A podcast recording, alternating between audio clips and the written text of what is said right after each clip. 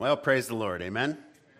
Amen. What a joy and a privilege it is to take refuge in our mighty fortress.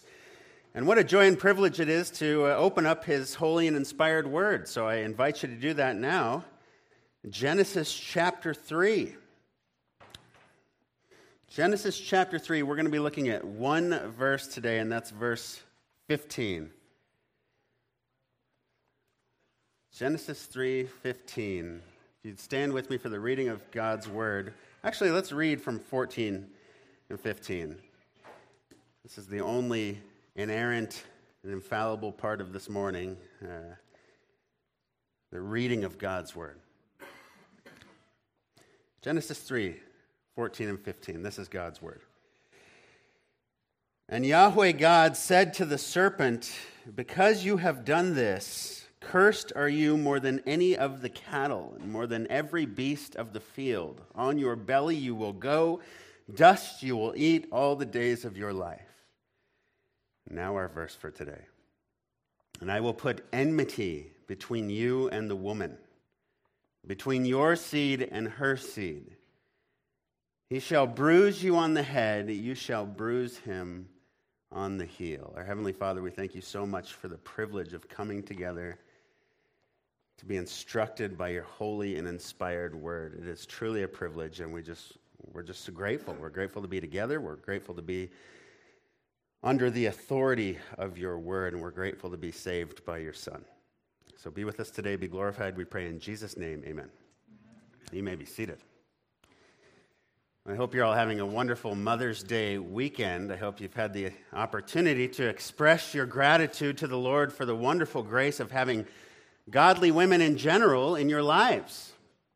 Seeing many of the godly women in our body here, I'm always reminded of Paul's letter to Timothy, where he makes special mention of the example of faith he had both in his mother Eunice and his grandmother Lois. These, these women have been immortalized on the pages of holy and inspired scripture as a testimony to the internal impact a godly woman can have not only on her own children, but indeed on generations to come. We are deeply, deeply grateful for the mothers and grandmothers of Lakewood Bible Chapel. And I'll just confess, until last week, I didn't even know it was Mother's Day. for months, I had fully intended on preaching the curse of the woman today the pain in childbirth, the des- desire to lord over their husbands. Um, but I, I thought, uh, you know, we'll save that for next week with the sentencing of the man and the serpent. Actually, this is a great text, even for the mothers here this morning. Uh, I, don't, I don't think we could have a better passage for our time together today. I, I believe a closer examination of this one verse will be of great benefit to us all, perhaps especially to the mothers and grandmothers with us as it deals directly with the woman whom Adam in verse 20 names Eve. He names her Eve because she was, quote, the mother of all the living. The mother of all the living? Hmm, interesting language. More on that in a moment.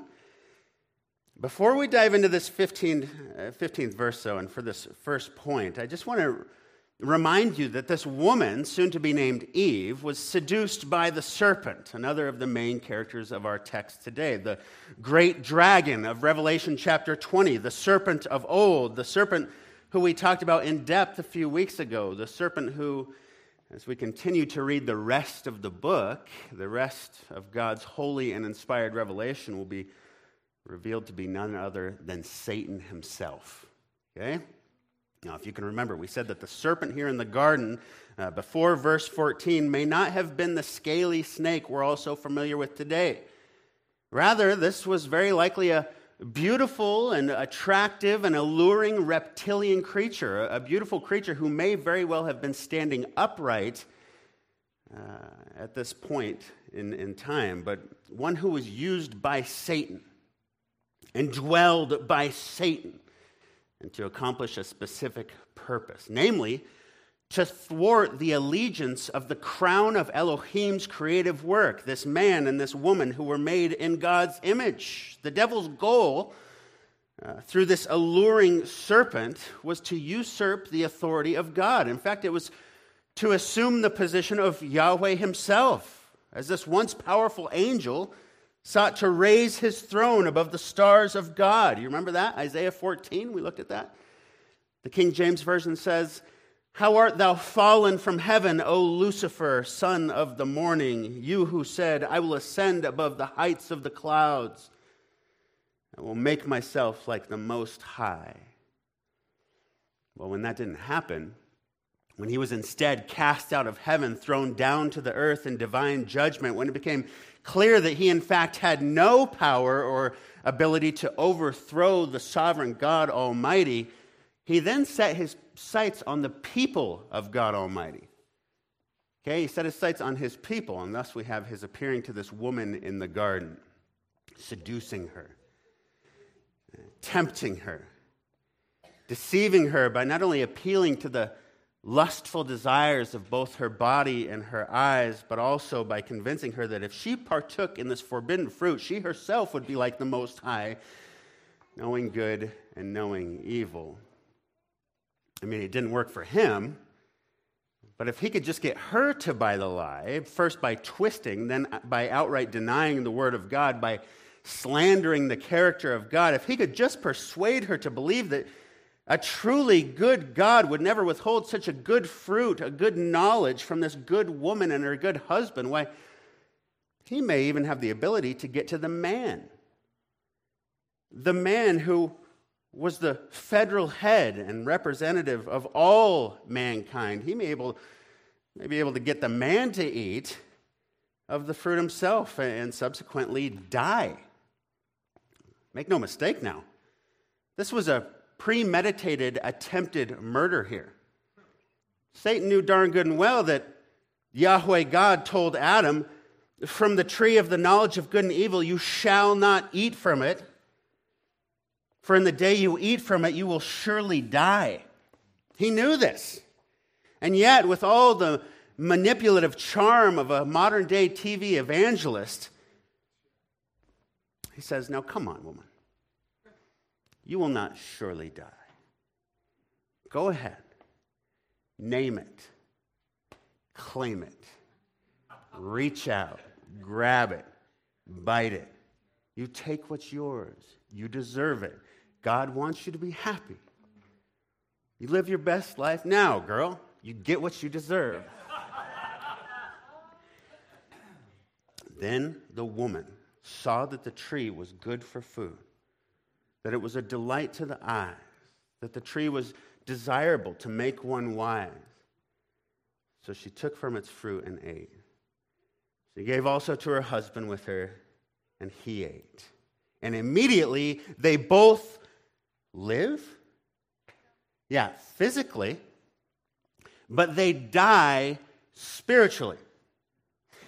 And in what had to be an absolute blow to the remaining ego and pride of Satan, God then begins to unfold his gracious plan of redemption. Notice, even before the sentencing of this man and this woman. That, that's what I want to emphasize here the, the grace and mercy and love of our Lord, who would have been absolutely justified in killing these two people and sending their souls to an eternal hell the very moment they sinned against him.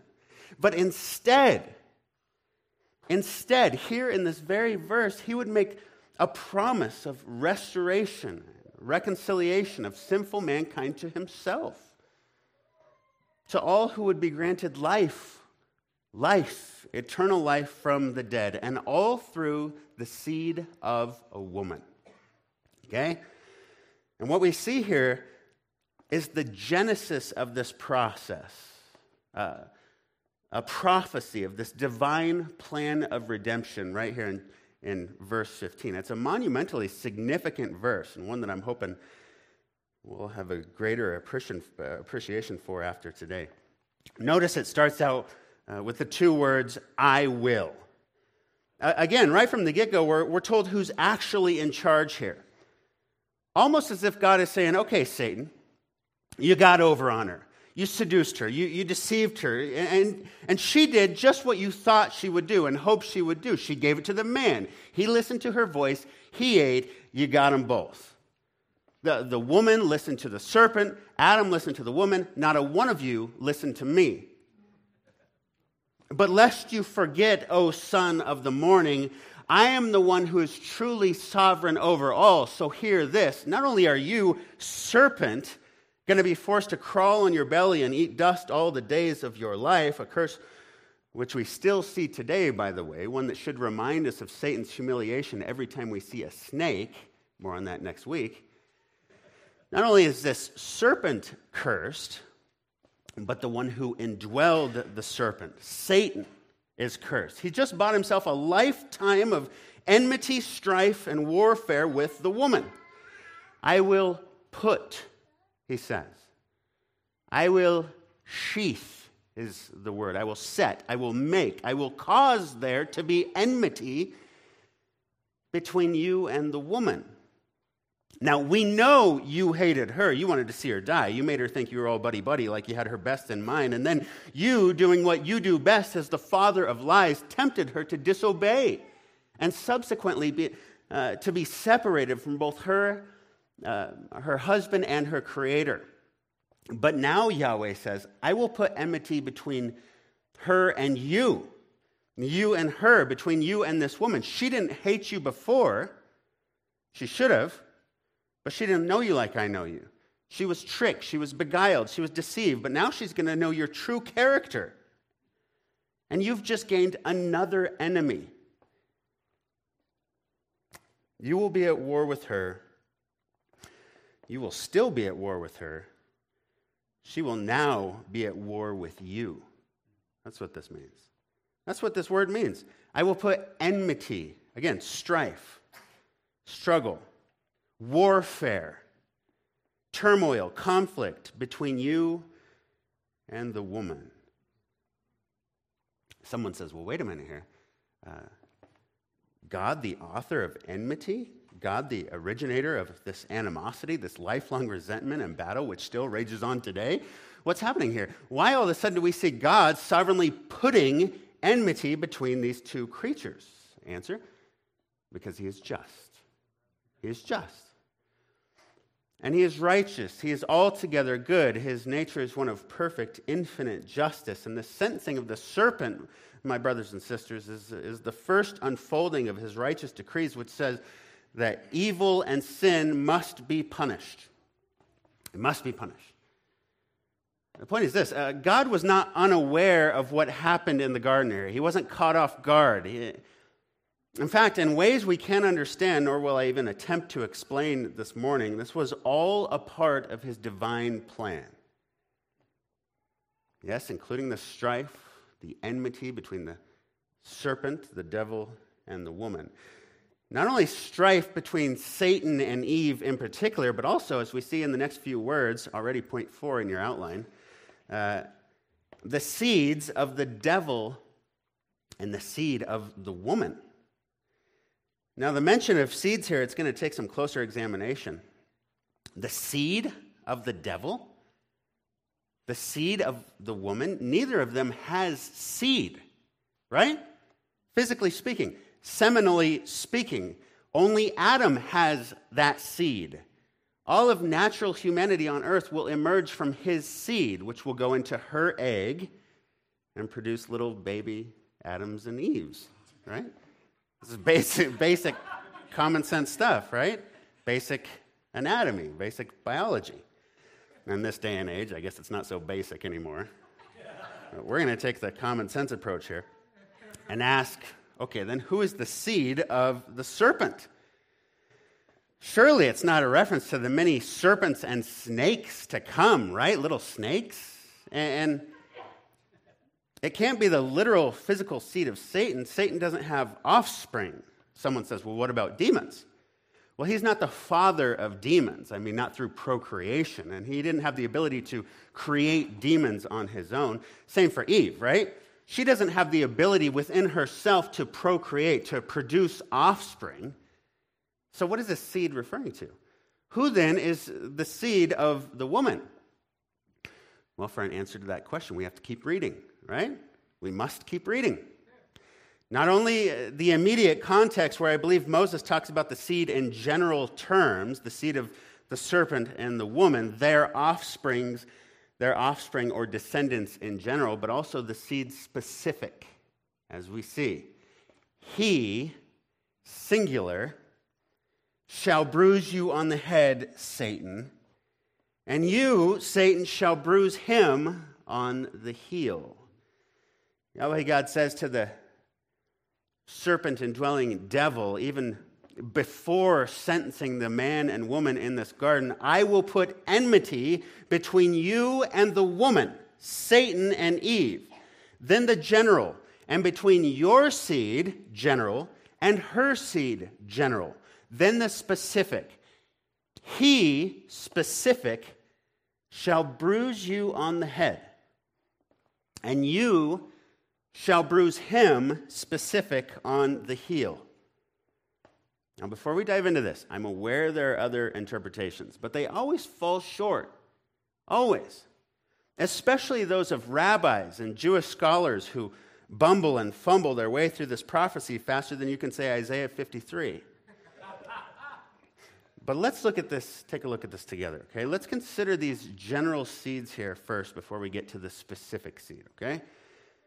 We know, because we've looked in depth these past few weeks, the fall of man came through one man, right? We've heard Paul himself explain what happened on that fateful, fateful day. Therefore, just as through one man sin entered into the world, and death through sin, and so death spread to all men because all sinned all who were descended from Adam, all born of his line, his posterity, his progeny, all who were born of his seed are dead.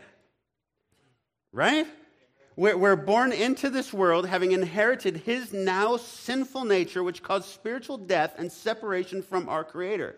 Originally brought forth, though under the sovereign will of the Lord, by his listening to his wife who fell because of her listening to who? Satan, the serpent. Meaning, Adam was now, spiritually speaking, a child of the devil, a child of wrath, as Paul says in Ephesians 2, right? Spiritually dead in his sin, separated from his creator, along with everyone who had come of his line, naturally speaking. This is what King David meant when he said, In sin, my mother conceived me. He wasn't attacking or demeaning his mom there or, or, lamenting the act of his conception or anything like that. No, no. This is a nod to his being in the line of Adam at his conception, just as we are all in the line of Adam at our conception.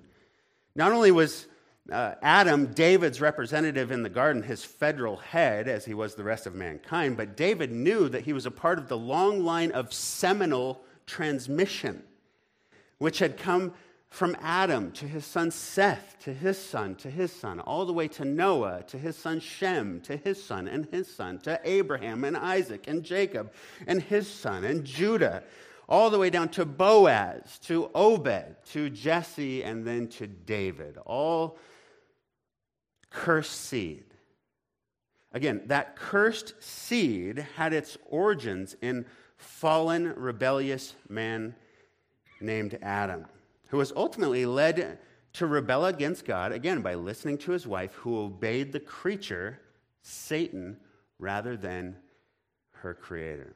Meaning, David, like all of us, was conceived by a corrupted and cursed seed. Excuse me, was conceived by a corrupted and cursed seed, and was therefore born in sin, born in iniquity, born under the wrath of God, born condemned by God already, judged already, Jesus said. Uh, born into this world of a corrupted, cursed, and condemned seed born into this world in that original state of separation, which was brought on initially by the devil in the garden, just like, again, all other men and women who were born from Adam and Eve's line, Adam's line. All of natural humanity in their original sinful condition. Therefore, I believe that your seed here in verse 15 refers to the spiritual descendants of Satan And the her seed there are the spiritual descendants of the woman. Now, how can we possibly know this? Well, we know this because we can go on to read the rest of the story, right? It makes a whole lot more sense when you read the rest of the book. These references to seeds and offspring make a whole lot more sense when you consider the words of Jesus, for example. Like when he was teaching in the temple toward the end of his earthly ministry in John chapter 8. Why don't you turn there now with me? John chapter 8, something this important, you got to see it in your own Bibles. Don't take my word for it. Everybody should open to John chapter 8. If you're visiting today, you don't have a Bible, there's one under the seat in front of you. We're on page 1440. John chapter 8. And you follow along with me and you see it for yourself. This is his, his words, not mine. Starting in verse 12.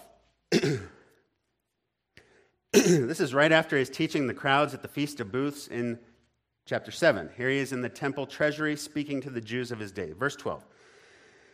Then Jesus again spoke to them, saying, I am the light of the world. He who follows me will never walk in the darkness, but will have the light of life. We've looked at together at his being the light, right? John makes it very clear, really throughout his gospel, that Jesus is the light of God come down from heaven. Chapter 1 In him was life, and the life was the light of man, and the light shines in the darkness. The darkness did not overtake it. Here Jesus says, Yeah, I'm the light of the world. You follow me, you will not walk in darkness, but you will have the light of life. Right? So the Pharisees said to him, You are bearing witness about yourself. Your witness is not true. Jesus answered and said to them, Even if I bear witness about myself, my witness is true, for I know where I came from and where I am going. But you do not know where I come from or where I am going. You judge according to the flesh. I am not judging anyone. But even if I do judge, my judgment is true, for I am not alone in it, but I and the Father who sent me. Remember those words now. The Father who sent me. He even tells him in verse 17, even in your law, it has been written that the witnesses of two men is true. That's right, Deuteronomy 17, Deuteronomy 19. He goes on, I am he who bears witness about myself and the Father who sent me bears witness about me. So they were saying to him, Where is your Father? Jesus answered, You know neither me nor my Father. If you know me, you would also know my Father. Now look and listen very closely at verse 20.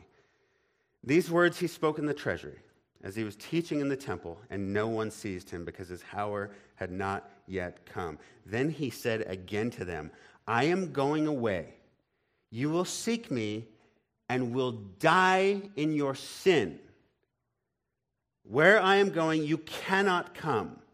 You will die in your sin. Again, like David, like all the Jews Jesus was talking to, all of us who are born in Adam's line were born in sin. We, we know that. We, we, we were all born in sin. Adam died in the garden, and death spread to all men because all sin. Jesus says, Look, if you die in this state, if you die in your current state, you will die in your sin. You understand? And you can't possibly go to where I'm going in that state. He's trying to say this. So the Jews were saying, Surely he will not kill himself, since he has said, Where I am, I am going, you cannot come. They're saying, What is he going to do? Kill himself? That's the only place we can't go, because that's suicide is reserved for the worst of the worst in Sheol. It's a compartment completely separate, uh, according to Jewish custom and thought. So they're like, okay, we're, well, we're not, obviously not going to go to that place if he kills himself. But Jesus essentially says, no, you don't get it here. I'm not talking about suicide. This has nothing to do with suicide. Verse 23, he was saying to them, You are from below. That's the earth, the ground, the Adamah we looked at back in Genesis 1 and 2.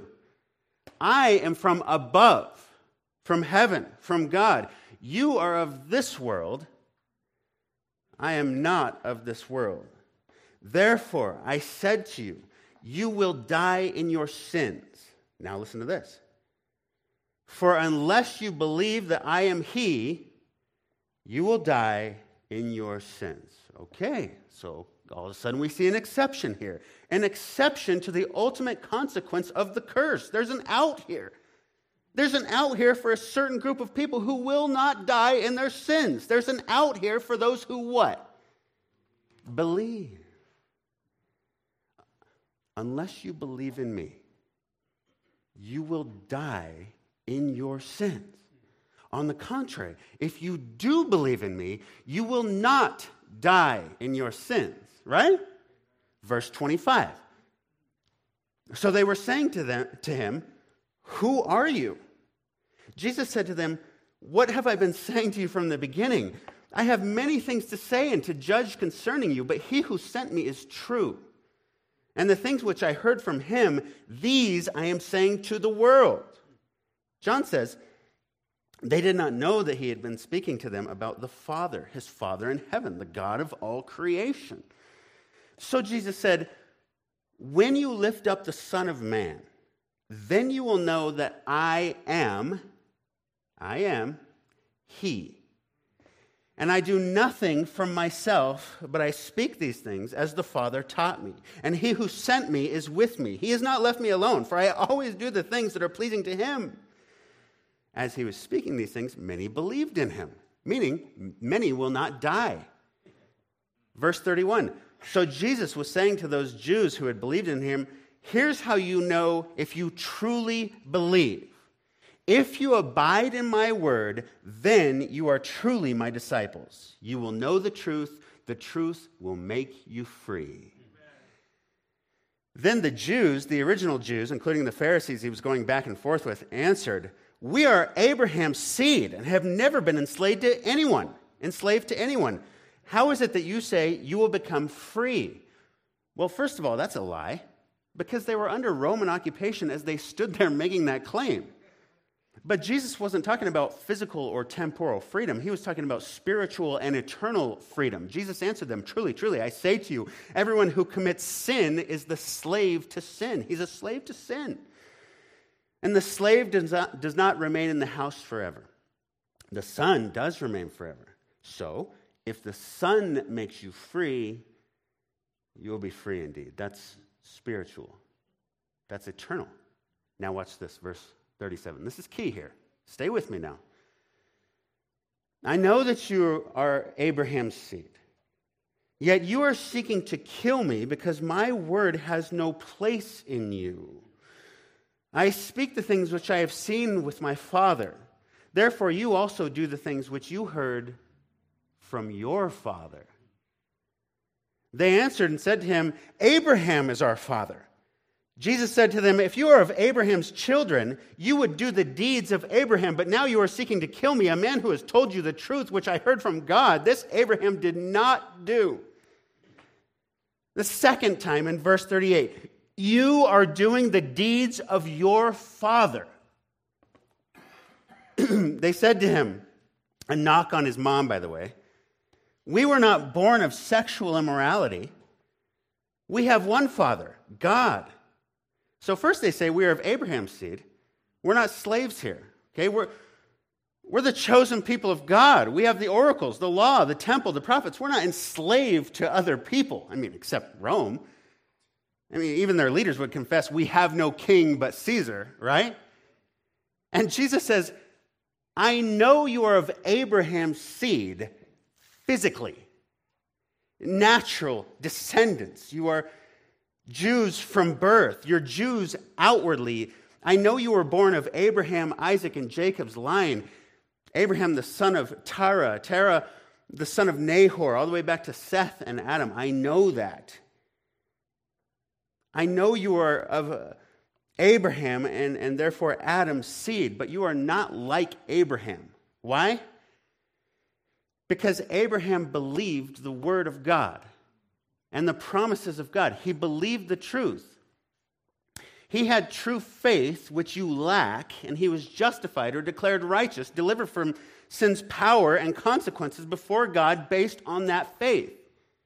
But you You do not believe as Abraham believed.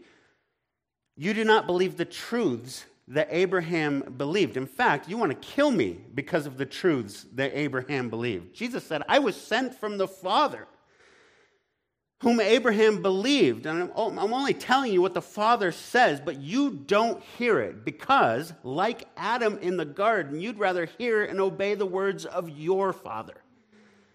That's what he's saying. Classic exchange here. The Jews, Abraham is our father. Jesus, no, no, no. Abraham is not your father. You're not doing the deeds of Abraham. The Jews, okay, ne- okay then, never mind. Forget Abraham. We actually have one father, God, Theos. Jesus says in verse 42, wrong again. if God were your father, you would love me. For I proceeded forth and have come from God, not from Adam not from Adam's line, but from God, still born of a woman. Uh, Galatians 4 4, still proceeding forth from the seed of a woman, still a descendant of a woman, the offspring of a woman, but ultimately, excuse me, from God. Jesus said, I have not even come of myself, but He sent me. He sent me. God's seed, not Adam's, implanted in the woman through the power of the Holy Spirit. Matthew 123, quoting Isaiah 7:14, Behold, the virgin shall be with child, shall bear a son. They shall call his name Emmanuel, which translated means God with us. Truly God, truly man. Fully God, fully man. Finally, he tells these unbelieving Jews for a third and fourth time who their father really is and straight up in verse 43. And in doing so, gives us what I believe is the clear explanation of Genesis chapter 3, verse 15. Here's what he says Why do you not understand what I am saying? It is because you cannot hear my word. You are of your father, the devil, and you want to do the desires of your father. He was a murderer from the beginning does not stand in truth because there is no truth in him. Whenever he speaks a lie, he speaks from his own nature, for he is a liar and the father of lies. But because I speak the truth, you do not believe me. Verse 47, he'll say, He who is of God hears the words of God. For this reason, you do not hear them because you are not of God. Bam is right.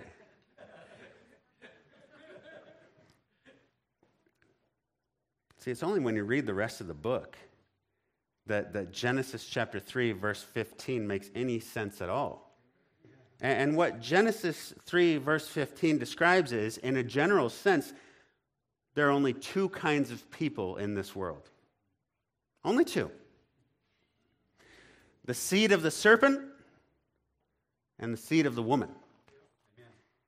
Generally speaking, when Yahweh tells the devil, between your seed, he's referring to the spiritually dead, the rebellious, those who remain in the deceived state traced all the way back to Eden.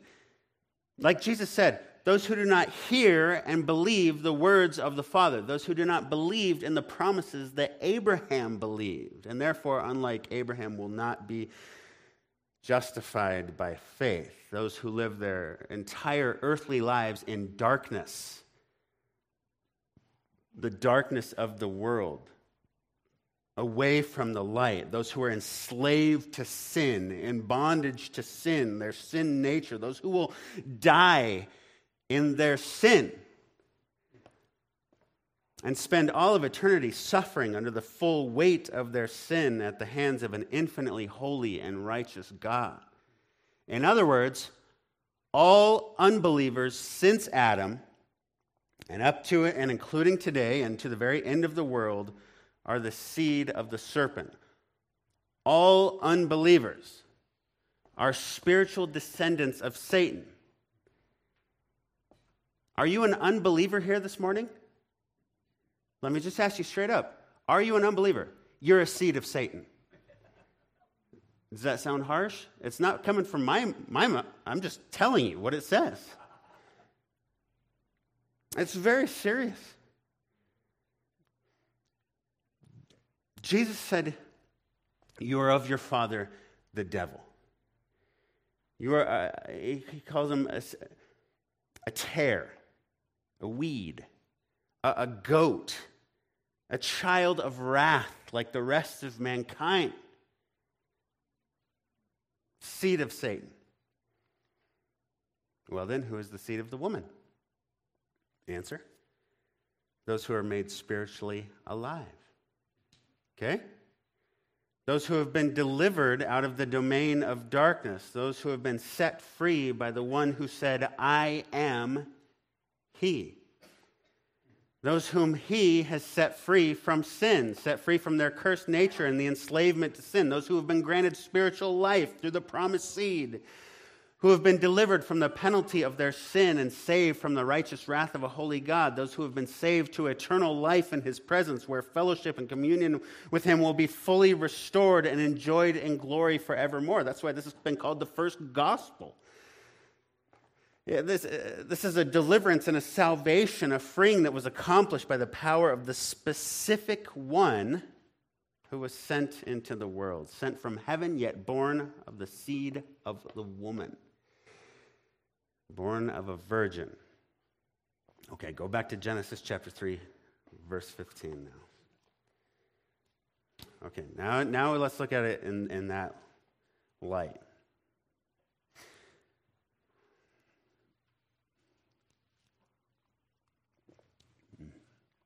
Yahweh God says to Satan, Because you have done this, I will put enmity between you and the woman.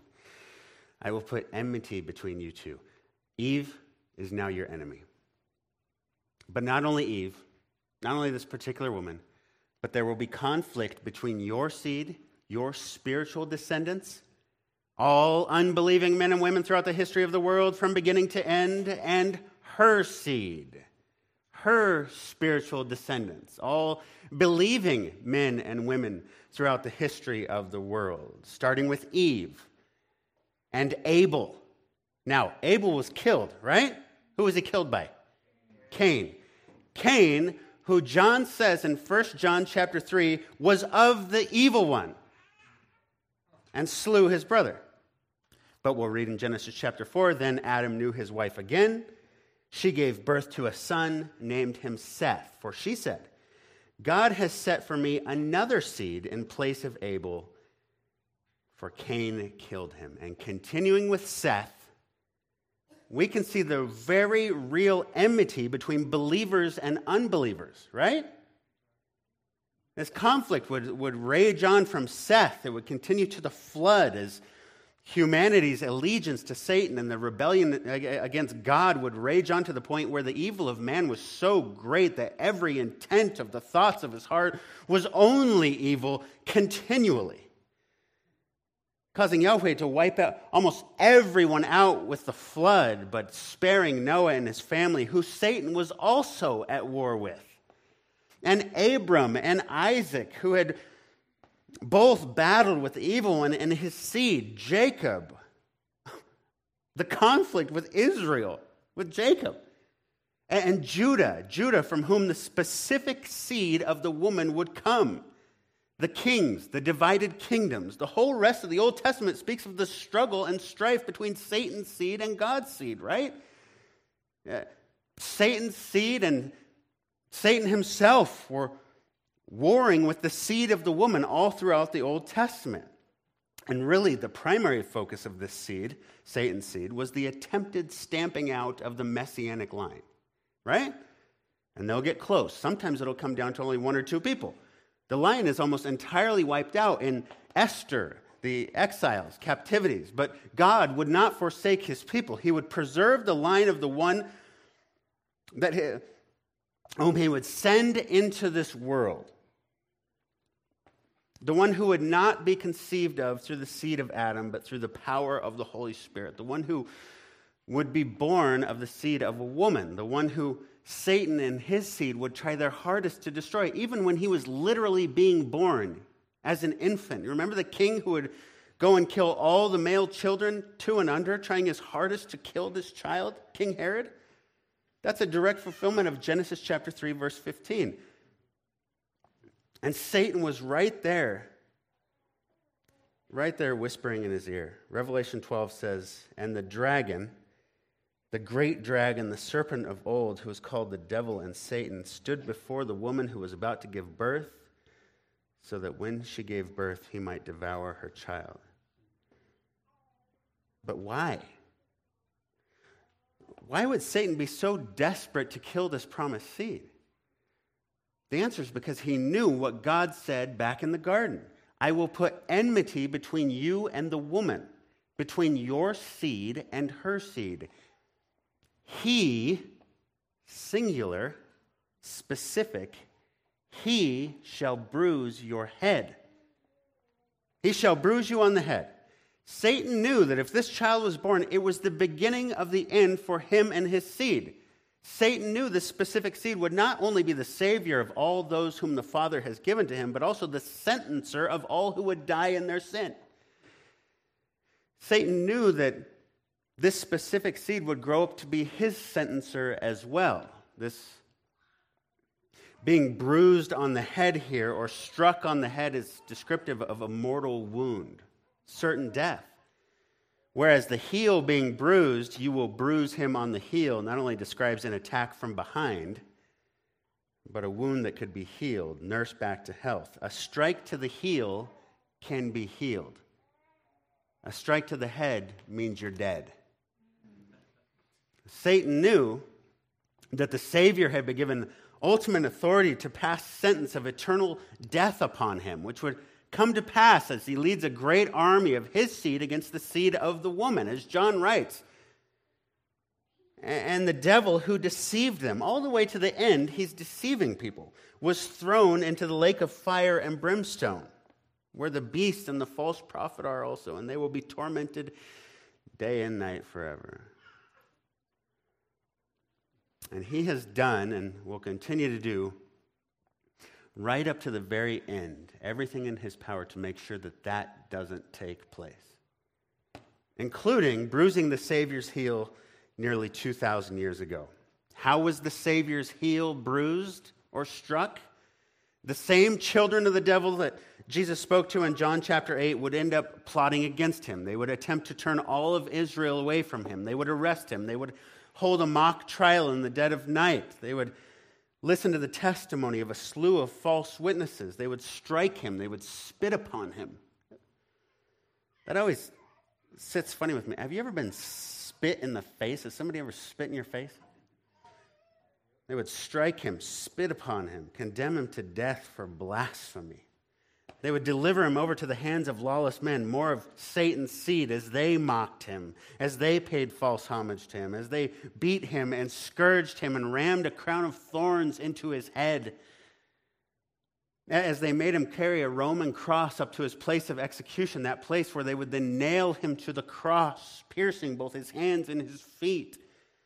That, that place where, in sheer agony and exhaustion, he would hang on that cross as passersby mocked him and hissed at him, saying, He saved others, he cannot save himself. He's the king of Israel. Let him now come down from that cross and we will believe in, in him. He trusts in God. Let God rescue him now if God, if he delights in him. He said, I am the Son of God. They're casting lots for his clothes. And he's hanging there looking at them all till his lungs collapsed under the weight of his own body, his own brutalized body. Till that moment, he would cry out, It is finished. He'd bow his head, he'd breathe his last. As he would pay the ultimate sacrifice, as he would make the ultimate sacrifice in order that all that the Father gave to him, all those whom he had called before the foundation of the earth, all who would, like Abraham, hear that call, hear his word, hear his voice, would then, like Abraham, be justified by faith alone, as the Savior would take the place of and bear the full penalty of sin for all who would believe. full atonement can it be? Hallelujah, what a Savior. Amen. As, as he would be spiritually separated from his Father for the first time in all of eternity, so that all who truly believe in him, all who came before him, and all who came after him would never have to be. Thus, fulfilling his own words When you lift up the Son of Man, then you will know that I am he. I am he. He will bruise you on the head. You will bruise him on the heel.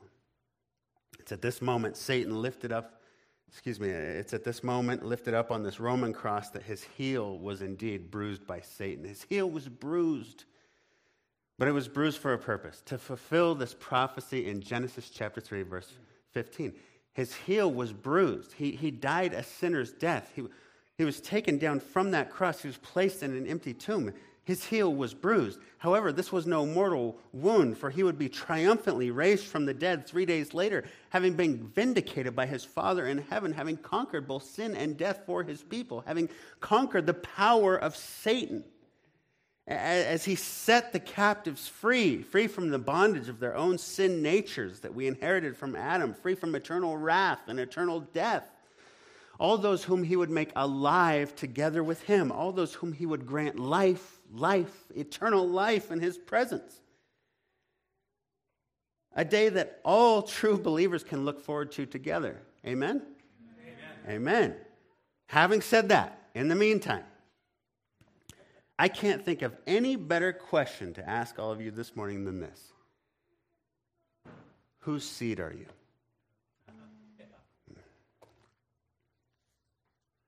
Whose seed are you? There are only two options. Are you the seed of Satan or are you the seed of the woman? Are you a spiritual descendant of the devil or of the woman? Through her seed, God's Savior, the Lord Jesus Christ. How can I be sure? Someone says. Well, do you believe the promises of God, including this first promise here in Genesis chapter 3, verse 15? In Jesus' own words, for unless you believe that I am He, you will die in your sins. Do you believe that Jesus is who He says He is? Do you believe that? The Son of Man, the Son of God, God in human flesh, sent into this world by His Father. Do you believe Him when He said, As Moses lifted up the serpent in the wilderness, even so must the Son of Man be lifted up, so that Whoever believes in him will have eternal life. He said, For God so loved the world that he gave his only begotten Son. Whoever believes in him shall not perish but have eternal life. Do you believe that? Do you believe the Word of God? Do you believe the Word of God and abide in the Word of God? Do you believe in the promises of God? Have you been born again? Because the old man ain't going to cut it. Have you been made alive together with Christ, Jesus Christ, who is the only way to the Father? Whose line are you a descendant of? That's what I'm asking you. Satan, the father of lies, the father of all the dead? Or Eve, the mother of all the living? Who do you belong to as you sit in that chair this morning? I trust and pray that You've come to the Father through Jesus the Son. And if you're not absolutely certain of this, I would, I would implore you to hear his call this morning through his word, to cry out to him, to beg him to make you one of his, to cause you to be one of his, to put his spirit within you, to wash you in the precious sin atoning blood of Christ, to deliver you from the power of the evil one, to deliver you from the, the bondage of guilt and sin, to deliver you from the fear of death.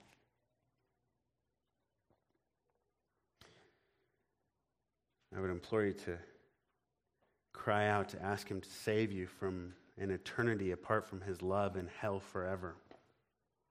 I implore you to cry out for salvation, which comes by grace alone, through faith alone, in the Lord Jesus Christ alone. I implore you to do so this moment if you never have. For those who know they are truly His, for those who know they belong to Him. I would invite you now to sing praises to His holy name for what's been done for you through the Lord Jesus Christ and His fulfillment of such a magnificent promise. Amen? Amen. Amen. Let's have Noel and the music team come up and we'll, they'll close us in musical worship.